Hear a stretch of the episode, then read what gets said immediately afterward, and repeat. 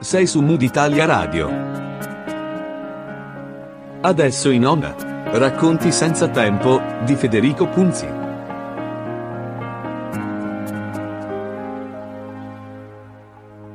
Gentili ascoltatrici e ascoltatori bentrovati. Sono Federico Punzi da Mood Italia Radio per la rubrica Racconti senza tempo. La puntata di oggi sarà dedicata al capolavoro di Carlos Ruiz Zafón, L'Ombra del Vento. Racconti senza tempo è un appuntamento per ripercorrere le storie, i personaggi, i grandi temi e gli autori che hanno influenzato la letteratura e il pensiero, cercando di cogliere suggestioni, collegamenti e perché non regalare piccole riflessioni. Nell'oceano della prosa, della poesia, del teatro, dell'opera, per compiere insieme un viaggio fra parole e versi eterni, nel blu profondo di racconti senza tempo che ancora oggi continuano a commuoverci, appassionarci, interrogarci.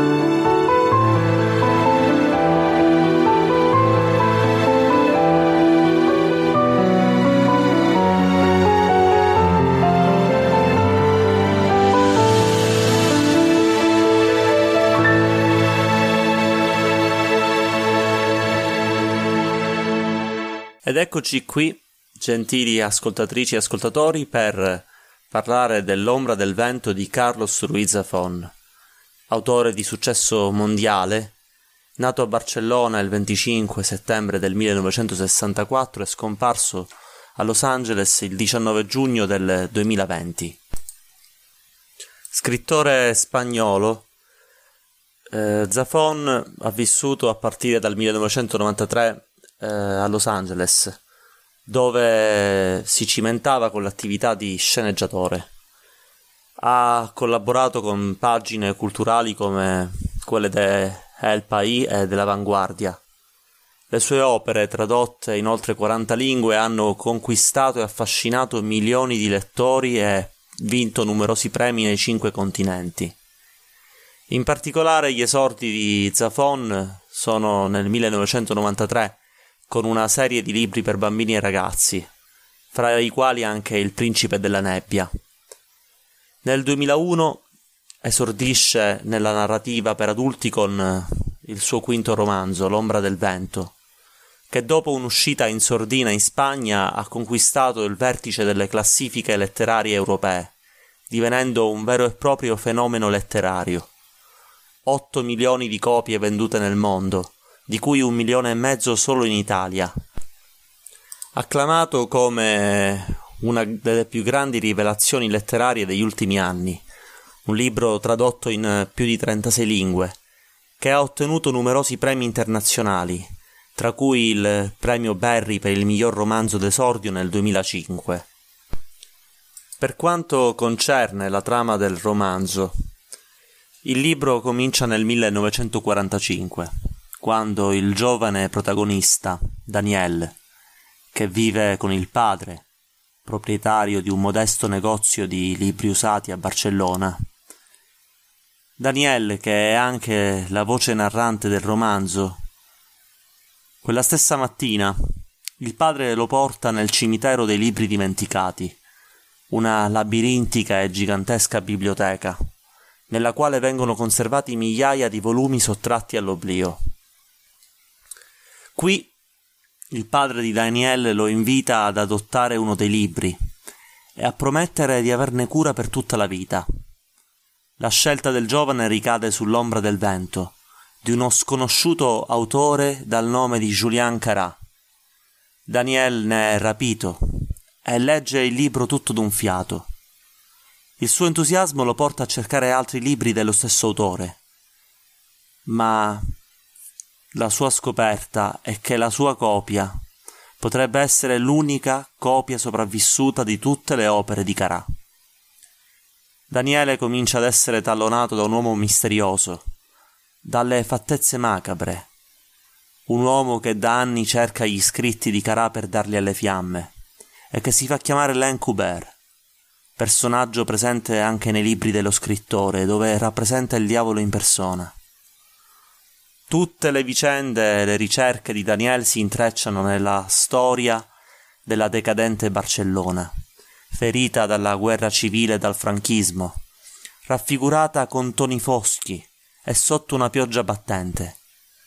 Daniel dunque inizia ad indagare su questo mistero, riportando alla luce storie di famiglie distrutte, amori fatali e proibiti, infanzie difficili, storie di incondizionata amicizia, lealtà assoluta e follia omicida. Una ricerca che dura un decennio e che lo accompagna durante la sua crescita, fino a quando diventa un uomo. Questa ricerca mette in evidenza tutta una serie di eventi e circostanze simili a quelli della vita di Carax, fino a scoprirne l'indicibile segreto. L'Ombra del Vento è un'opera complessa, articolata e, e ricca di tematiche. Tematiche quali la letteratura, il valore della letteratura, il valore della memoria, il sentimento dell'amicizia, dell'amore, dell'odio. È un'opera variopinta, nonostante i toni grigi legati appunto al contesto di una Barcellona oppressa da un regime dittatoriale. Ma è una storia che regala anche esempi di speranza, eroismo, coraggio, lealtà assoluta e incondizionata, tramite personaggi ricchi, sfaccettati, personaggi che riescono a entrare nel cuore del lettore, ad emozionare, personaggi vivi, che Zafón riesce a ritrarre in tutta la loro complessità. Il mistero al centro dell'opera è ciò che ha reso quest'opera affascinante agli occhi di milioni di lettori che hanno accompagnato Daniel in questa ricerca, nella ricerca di un significato ad una trama apparentemente indecifrabile, ma che in realtà nasconde in sé un profondo contenuto di amore e sacrificio.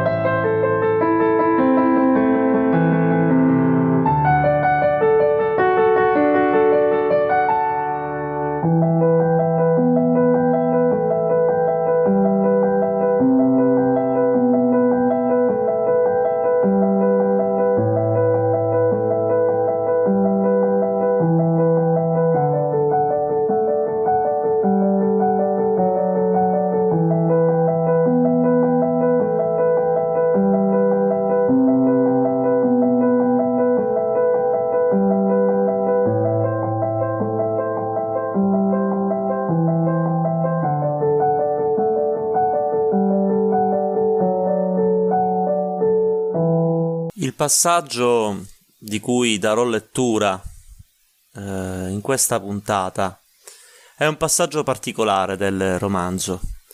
Il tema della memoria è un tema centrale nell'Ombra del Vento di Zafón e in particolare attraverso il percorso della memoria vengono chiariti dei passaggi fondamentali.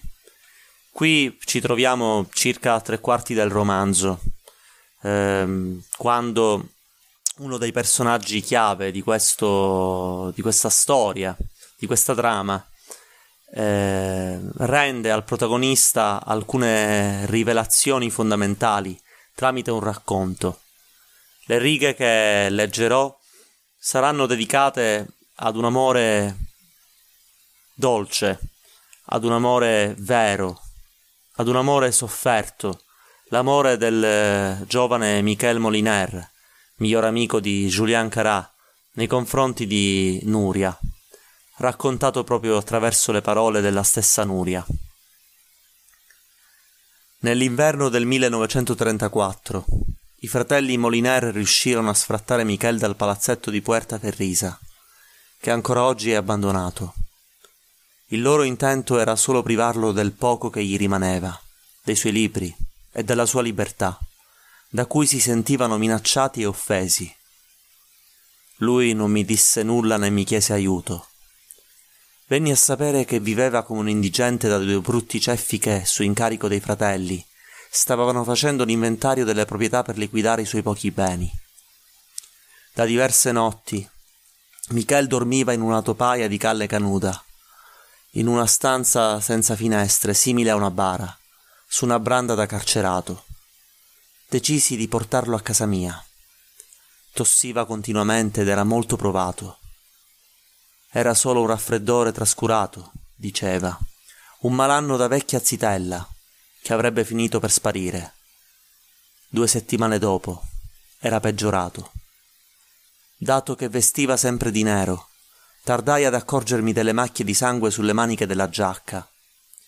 Il medico che lo visitò mi disse perché avevo aspettato tanto a chiamarlo. Michel aveva la tubercolosi. Malato e senza un soldo, viveva di ricordi e di rimorsi. Era l'uomo più fragile e buono che abbia mai conosciuto, il solo amico che abbia mai avuto. Ci sposammo in municipio una mattina di febbraio e il nostro viaggio di nozze consistette nel salire sul Tibidabo con la funicolare per ammirare dal belvedere la città immersa nella foschia. Non dicemmo a nessuno che ci eravamo sposati, né a Cabestany, né a mio padre, né ai parenti di Michel, che lo davano per morto.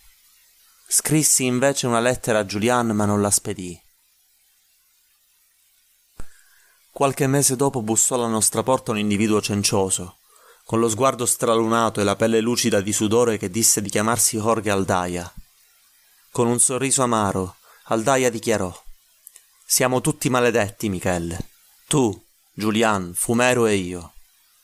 Disse che voleva riconciliarsi con Michel e mettersi in contatto con Julián Carax, a cui doveva riferire un messaggio molto importante del suo defunto padre, Don Ricardo Aldaya. Michel disse di non sapere dove si trovava Julián. «Non ci sentiamo da anni», spiegò.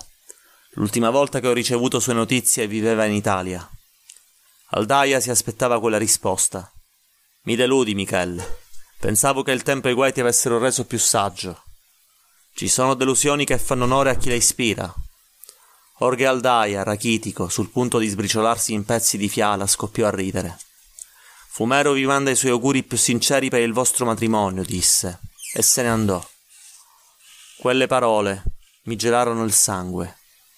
Michel non disse nulla, ma più tardi, mentre fingevamo di dormire, mi convinsi che Aldaya aveva ragione. Eravamo maledetti, Per parecchi mesi non avemmo più notizie di Julián e di Aldaya. Michele aveva alcune collaborazioni fisse sulla stampa di Barcellona e di Madrid e lavorava senza sosta alla macchina da scrivere, sfornando quello che definiva mangime per lettori da tram. Io ero sempre impiegata alla casa editrice Cabestany, forse perché volevo sentirmi vicina a Julián. Lui mi mandò poche righe per dirmi che stava scrivendo un nuovo romanzo, L'Ombra del Vento, e che sperava di terminarlo nel giro di qualche mese. Non faceva cenno a quanto accaduto a Parigi, anzi, il suo tono era più freddo del solito. Eppure non riuscivo a odiarlo.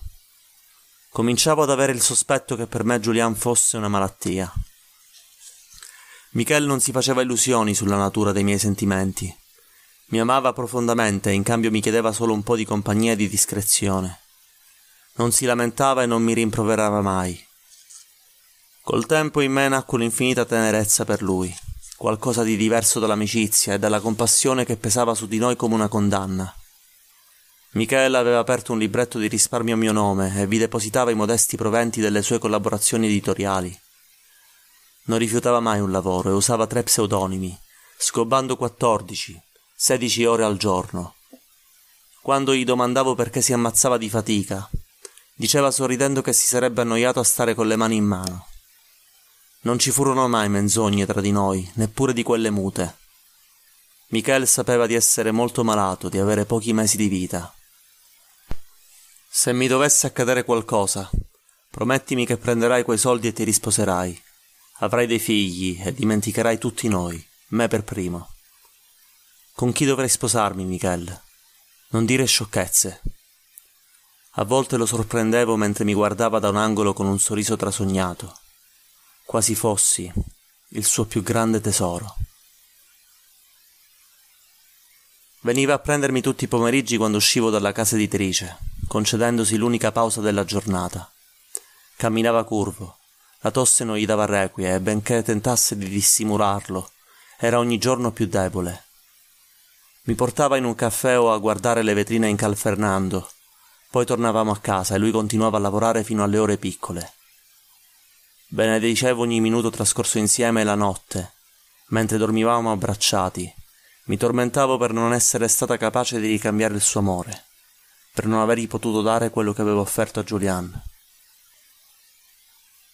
Mi proponevo di dimenticarlo e di rendere felice Michele. Ero stata l'amante di Julián per due settimane, ma sarei stata la moglie di Michele per il resto della vita.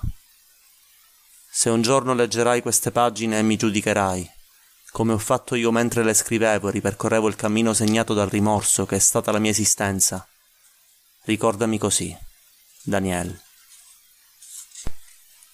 Per giorni e giorni chiedemmo di Julián in bar e negozi, in hotel e pensioni, nelle stazioni ferroviarie e nelle banche dove avrebbe potuto cambiare del denaro. Non avevano notato nessuno che gli somigliasse.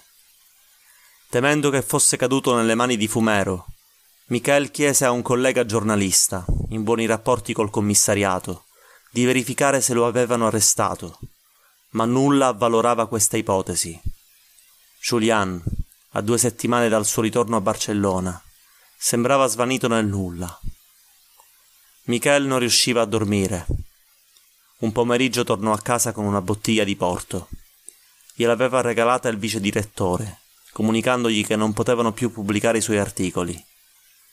Non vogliono guai e li capisco. Cosa farai? Tanto per cominciare, ho intenzione di ubriacarmi. In realtà Michele bevette solo mezzo bicchiere di vino, mentre io, pian piano, finii la bottiglia a stomaco vuoto.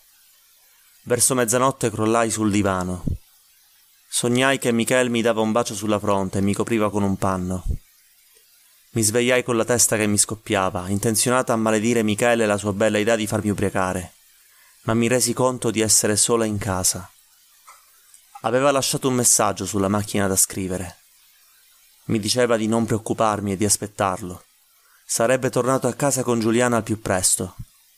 Concludeva dicendo che mi amava. Il foglio mi cadde dalle mani.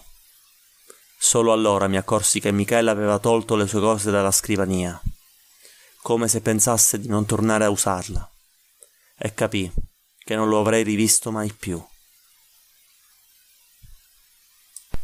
Qui è Federico Punzi da Mood Italia Radio per la rubrica Racconti senza tempo. Mood Italia Radio è una web radio che trasmette ventiquattro ore su ventiquattro musica Creative Commons. L'indirizzo del sito è w w w punto mood italia radio punto i t. Potete seguirci sui canali social di Mood Italia Radio Facebook e Instagram. Mood Italia Radio è anche presente sul canale Spotify. Vi do appuntamento alla prossima puntata. Hai ascoltato su Mood Italia Radio Racconti senza tempo di Federico Punzi.